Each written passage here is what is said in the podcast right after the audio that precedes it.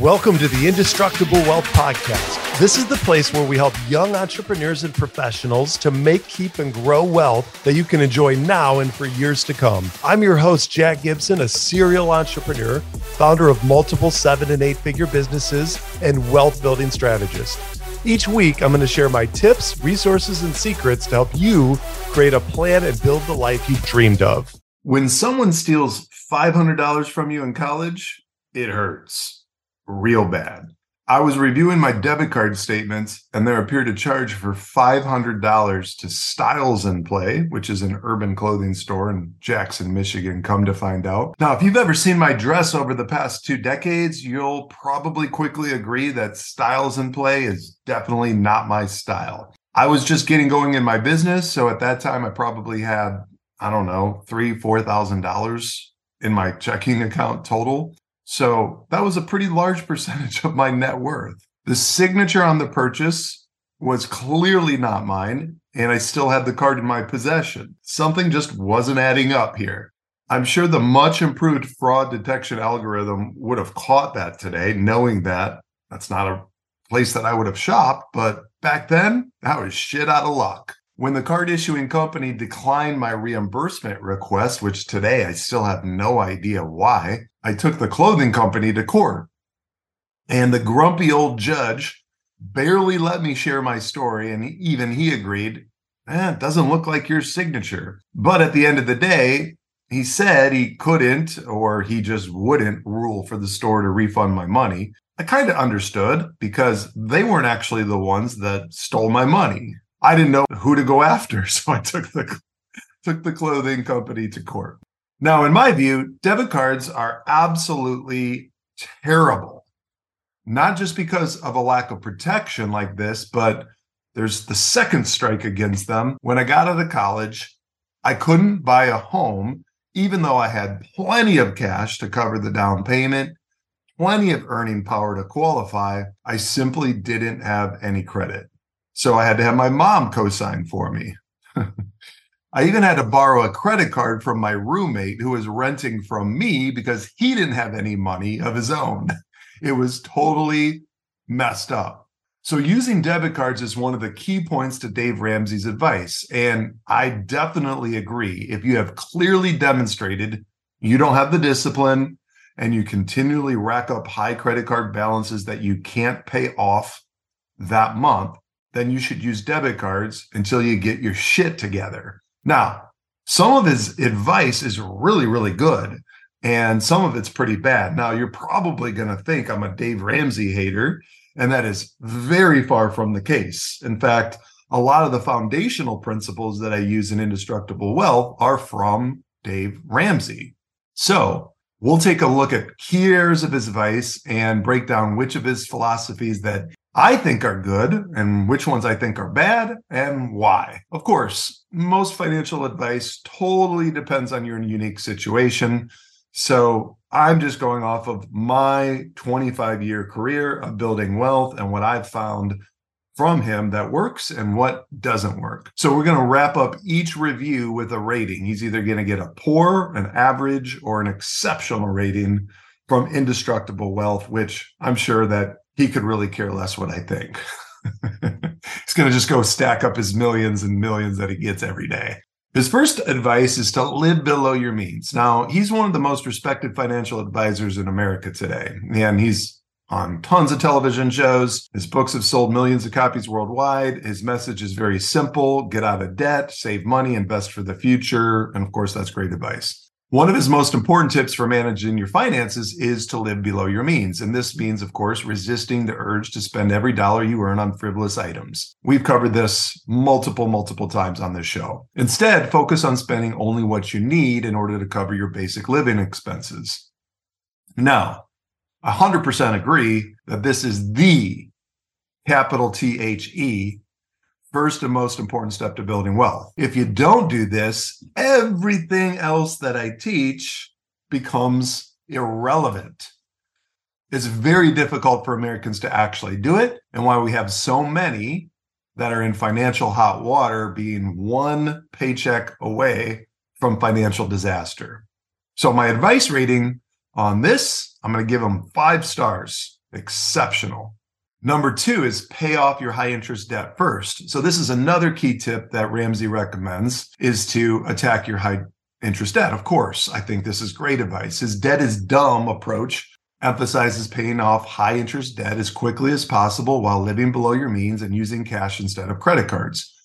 He considers a high interest rate to be any interest rate above eight percent, which I definitely agree with that as well. And there's some specific exceptions for lower rates, but things that have higher penalties. For example, Dave recommends paying off credit cards that have an interest rate of six percent if there's a penalty for late payment or other fees associated with it. Now, generally speaking, he recommends focusing on paying off high interest debt as soon as possible in order to reduce the amount of money you pay in interest and get out of debt quicker.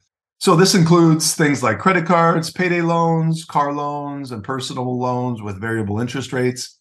The higher the rate of interest, the more you're going to pay in finance charges over time, right? So this definitely going to result in more savings overall the faster you get rid of it. When considering whether something is considered to be high interest debt or not, he recommends evaluating not only the current interest rate, but also any future increases. For example, on the variable rate loans that could come into play before it's paid off completely.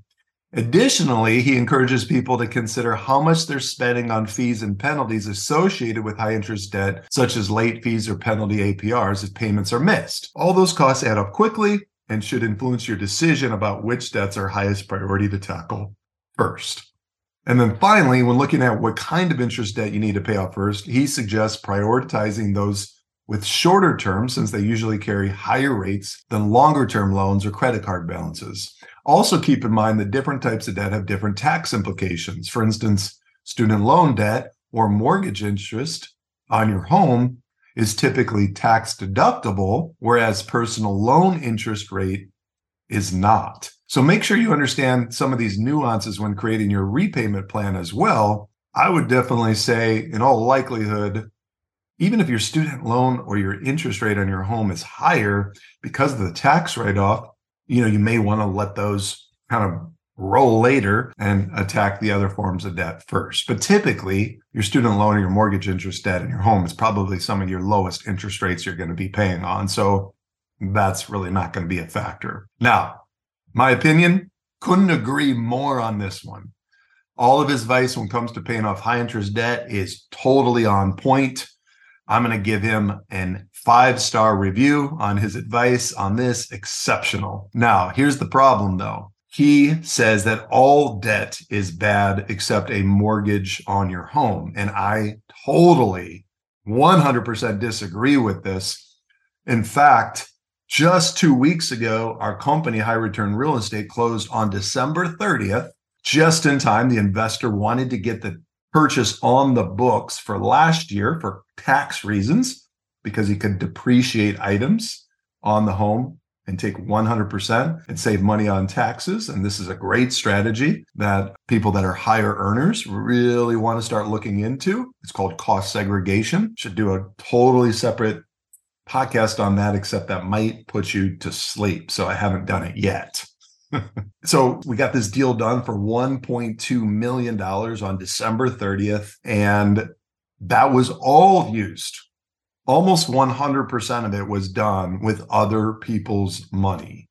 Did I use a little bit of my money? A little bit. But on, on the whole, almost the entire deal, the properties that we purchased were using other people's money. And then we flipped the package to an investor. And I'm going to tell you, we did really well on that deal. So in that case, I'm going to give him all debt is dumb on that advice. He gets a one-star review. That's very, very poor advice for those that are looking to build wealth faster and leverage off other people's money. Again, that's not for everybody. For some people, that would never work, and that's really not the best advice for them to use debt, because they may not be able to handle it, they may not make the right mistakes, and it could become very costly. So debt, good debt in the right hands is a great thing. All right, so moving on. Next one, create a budget that works for you. One piece of advice that he offers for people looking to build wealth is to create a budget that works for them. While some people may be able to stick with a hardcore budget one hundred percent of the time, for other people, that's way too restrictive. It's like going on a really restrictive diet, and they need a more leeway when it comes to their spending or their eating habits. This means setting up a system for tracking your income, expenses, savings goals, and debt payments so you know exactly where your money is going each month. It also involves creating rules for yourself about what you can spend money on and when, such as only buying necessities or limiting entertainment purchases in order to ensure that all your bills are paid first. Well, of course, makes sense. By doing this, you gain control over your finances and make sure that you're living within your means. I personally have found, as I continue to grow my income, is that I'd rather just make more money than put myself on some type of restrictive budget. But when we were first getting going in, in our lives and our, our businesses, and my wife started teaching, we were pretty careful and we had a strict budget that we stuck with. The key is finding something that fits your lifestyle, your income level, and your personality type. If you need help creating a budget or tracking your spending, there's many great tools available online, including an app called EveryDollar, which can help you get started. I use QuickBooks Online for all of my bookkeeping and accounting purposes. It tells me everything I need to know with a couple clicks of a button for every business, for our household. I found it huge in helping me get clear of how each of my businesses are doing, including our household. Like, are we spending more money than we're making? It downloads my activity automatically from my bank, categorizes it as it learns my spending patterns, and with a couple clicks, I can get a profit and loss and balance sheet on every entity. Advice rating here? Yeah, I'll give them a five-star review. Exceptional. Next, invest into mutual funds. He has very strong opinions about investing in mutual funds, which he believes are a great way to diversify your portfolio while minimizing risk. I definitely disagree with this advice. If you want well-researched and non-biased view on mutual funds, read Tony Robbins' book, Money Master the Game. His follow-up book, which is much shorter to that, is called Unshakable. And both books are fantastic. I've read them both. I love them. And it really dives into why index funds have become so popular in recent years because more investors recognize their potential benefits over mutual funds. For starters, index funds typically provide a lower cost than mutual funds, like way lower. A lot of them have like zero point zero five percent fees. This is because they're passively managed. They do not require the fees that are associated with active management that most mutual funds do. While many actively managed mutual funds may charge annual fees up to four percent, typical is about two percent.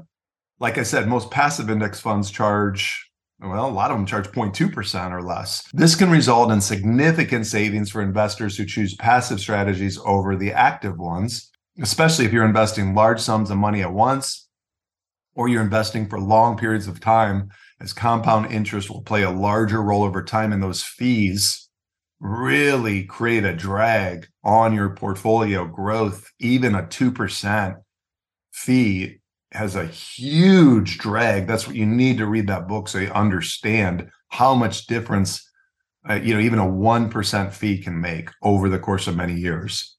Additionally, index funds offer great diversification and they eliminate the potential for an individual stock to significantly impact returns. Index funds are composed of a wide variety of securities, equities that track a benchmark index such as the S and P five hundred or, for example, the Dow Jones Industrial Average. There's the Vanguard Total Stock Market Index, which pretty much has a, a tiny piece of every stock that's traded, which is the one that I typically recommend. This makes them much less risky than actively managed mutual funds since index fund managers do not attempt to predict market performance or make any significant changes to the composition of their portfolios. There's very little chance for underperformance when compared to mutual fund managers who attempt to time the market or otherwise trade in and out to try to maximize returns. And in the book, Money Master the Game, he shows that over ninety percent of mutual fund managers cannot beat an index fund over a multi-year period.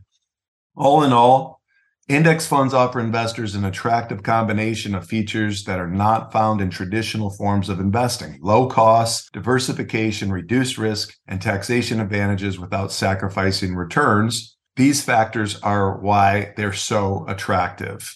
Now, I'm giving an average rating to this advice. I'm going to give them two and a half stars on mutual funds. It's not terrible advice because, well, steadily and consistently investing in mutual funds is much better than not doing it. And that can certainly create significant wealth if you do it consistently and dollar cost average over a long time horizon. So advice rating, average. Next up, buy term and invest the difference. Dave Ramsey's really big on making sure you have adequate insurance coverage. I totally agree with him on this. Insurance is going to help protect you and your family from unexpected financial burdens in the event of an accident or illness. One of his key pieces of advice is to buy term and invest the difference when it comes to life insurance policies. This strategy encourages people to opt for a low-cost term life policy rather than a whole or universal life policy and investing any money saved into other investments such as stocks or mutual funds. Whole life insurance policies, also now commonly called infinite banking or privatized banking, offer more than just a death benefit. They also provide cash value that can be used for liquidity and financial stability over the course of your lifetime. For an entrepreneur, I think a whole life policy is critical because your natural inclination is to be risky because that's what helped you create success in your business. You took risks to do it. So you think that that automatically translates over into investing. And typically you get over aggressive. You think that you're better at investing than you really are because you've had success in a business. And then boom, that initial capital goes bust. So a whole life policy is a way to anchor your entire wealth building to protect you from yourself. Now, whole life policies, I think, are superior to term life insurance in many ways. I mean, almost like ninety-nine percent of term life policies expire and they never pay out. The guaranteed cash value accumulation is one of the huge advantages of a whole life insurance policy. This growth is tax deferred and it allows you to tap that cash value through a policy loan or withdrawals. This added layer of financial flexibility is not available with a term life policy. Additionally, they offer a level of guaranteed death benefit that remains unchanged throughout the duration of the policy. So that means that you are absolutely guaranteed when you pass with a whole life policy, provided that you've paid it up to date and you haven't defaulted or surrendered, which is give, essentially giving up your policy, that you are guaranteed to get that death benefit to your heirs. It's like buying net worth. It's buying generational net worth. Another advantage to the policies is their potential to build equity in your death benefit over time if dividends are high enough. The higher the rate of return on your premium payments and the ability to accumulate equity only adds to the overall value of this type of policy compared to term life. So I'm going to give them a, a two-star review on this. I think buying term life is better than not buying any at all. But I do think that he's off on this advice because whole life policies are great for some people, and I get for some, they're not. Advice rating, hmm, poor. Could improve on this one, buddy. Debt snowball method. One key piece of advice he offers is the debt snowball, which involves starting with your smallest debt and working your way up until all debts are paid off. The debt snowball method can help you pay off your debts quickly and efficiently. It's worked for a lot of people around the world. It involves starting with the smallest debt first. You make minimum payments on all the other ones, and you just go attack mode on the smallest debt. That's going to give you a feeling of success and confidence, and that's why they suggest doing it this way. Then you move on to the next largest debt and so on until all your debts have been eliminated. So the debt avalanche is what I used, what I did when I was in debt many, many years ago. This is a method of paying up debts in which the borrower focuses on paying down the debt with the highest interest rate while making minimum payments on other debts. This approach results in usually fewer total payments, smaller overall interest charges, and a faster debt payoff. Now, the reason I preferred this method when I was paying off my debt is that it saves you more money over time due to reduced interest costs associated with the higher interest accounts. Pretty simple. But here's the deal. I know that Dave specializes in debt. He's helped thousands of people around the world to reduce their debt burden. I'm going to have to defer to him on this one. He has an incredible track record. I'm still going to give this about a three-star review because, well, I did the debt avalanche and that worked for me. All right, so let's wrap up. Of the six philosophies, these are his major pillars of his philosophy. Let's recap my overall indestructible take on each piece of advice. Only use debit cards. Terrible. Live below your means. Exceptional. Create a budget that works for you. Exceptional. Invest into mutual funds. Average. Pay off high interest debt. Exceptional. Pay off all debts. All debt is dumb. Terrible. Buy term and invest the difference. Or the debt snowball method, average. So as you can see, there's several things I like about his philosophy. I've anchored my philosophy on a few of his pillars, and then there's others I've found over the course of time that just simply don't work for those that aggressively want to grow their wealth and to retire early, retire young. Hope you enjoyed this episode and my take on the famous Dave Ramsey. Love to hear your thoughts. So anytime you guys want to hop on the Passive Income Playbook newsletter, you'll get every Saturday in your email inbox at noon Eastern time. You're going to get my thoughts on building wealth. So hop on the newsletter, go to my site, my indestructible wealth dot com. And then as soon as you get there, you'll see the pop-up box, just opt in. You'll also get, when you do that, my free ebook, twelve Dependable Passive Income Investments. Thanks so much for listening. Appreciate you guys always. Love to hear from you. Reach out to me on Instagram. Send in some questions on email. Definitely love the conversation. Have a great day. That's a wrap for this episode on the Indestructible Wealth Podcast. If you'd like to dive deeper into your own wealth building strategy, check us out at my indestructible wealth dot com and follow along on LinkedIn, Facebook, Instagram, and yes, even TikTok. Send me your questions and your financial challenges, and I promise I'll respond. Also, I'll think you're really awesome if you'll share and leave me a five-star rating and review on Apple Podcasts. Until next time, remember our mission here is to help you make, keep, and grow wealth you can enjoy now and for years to come.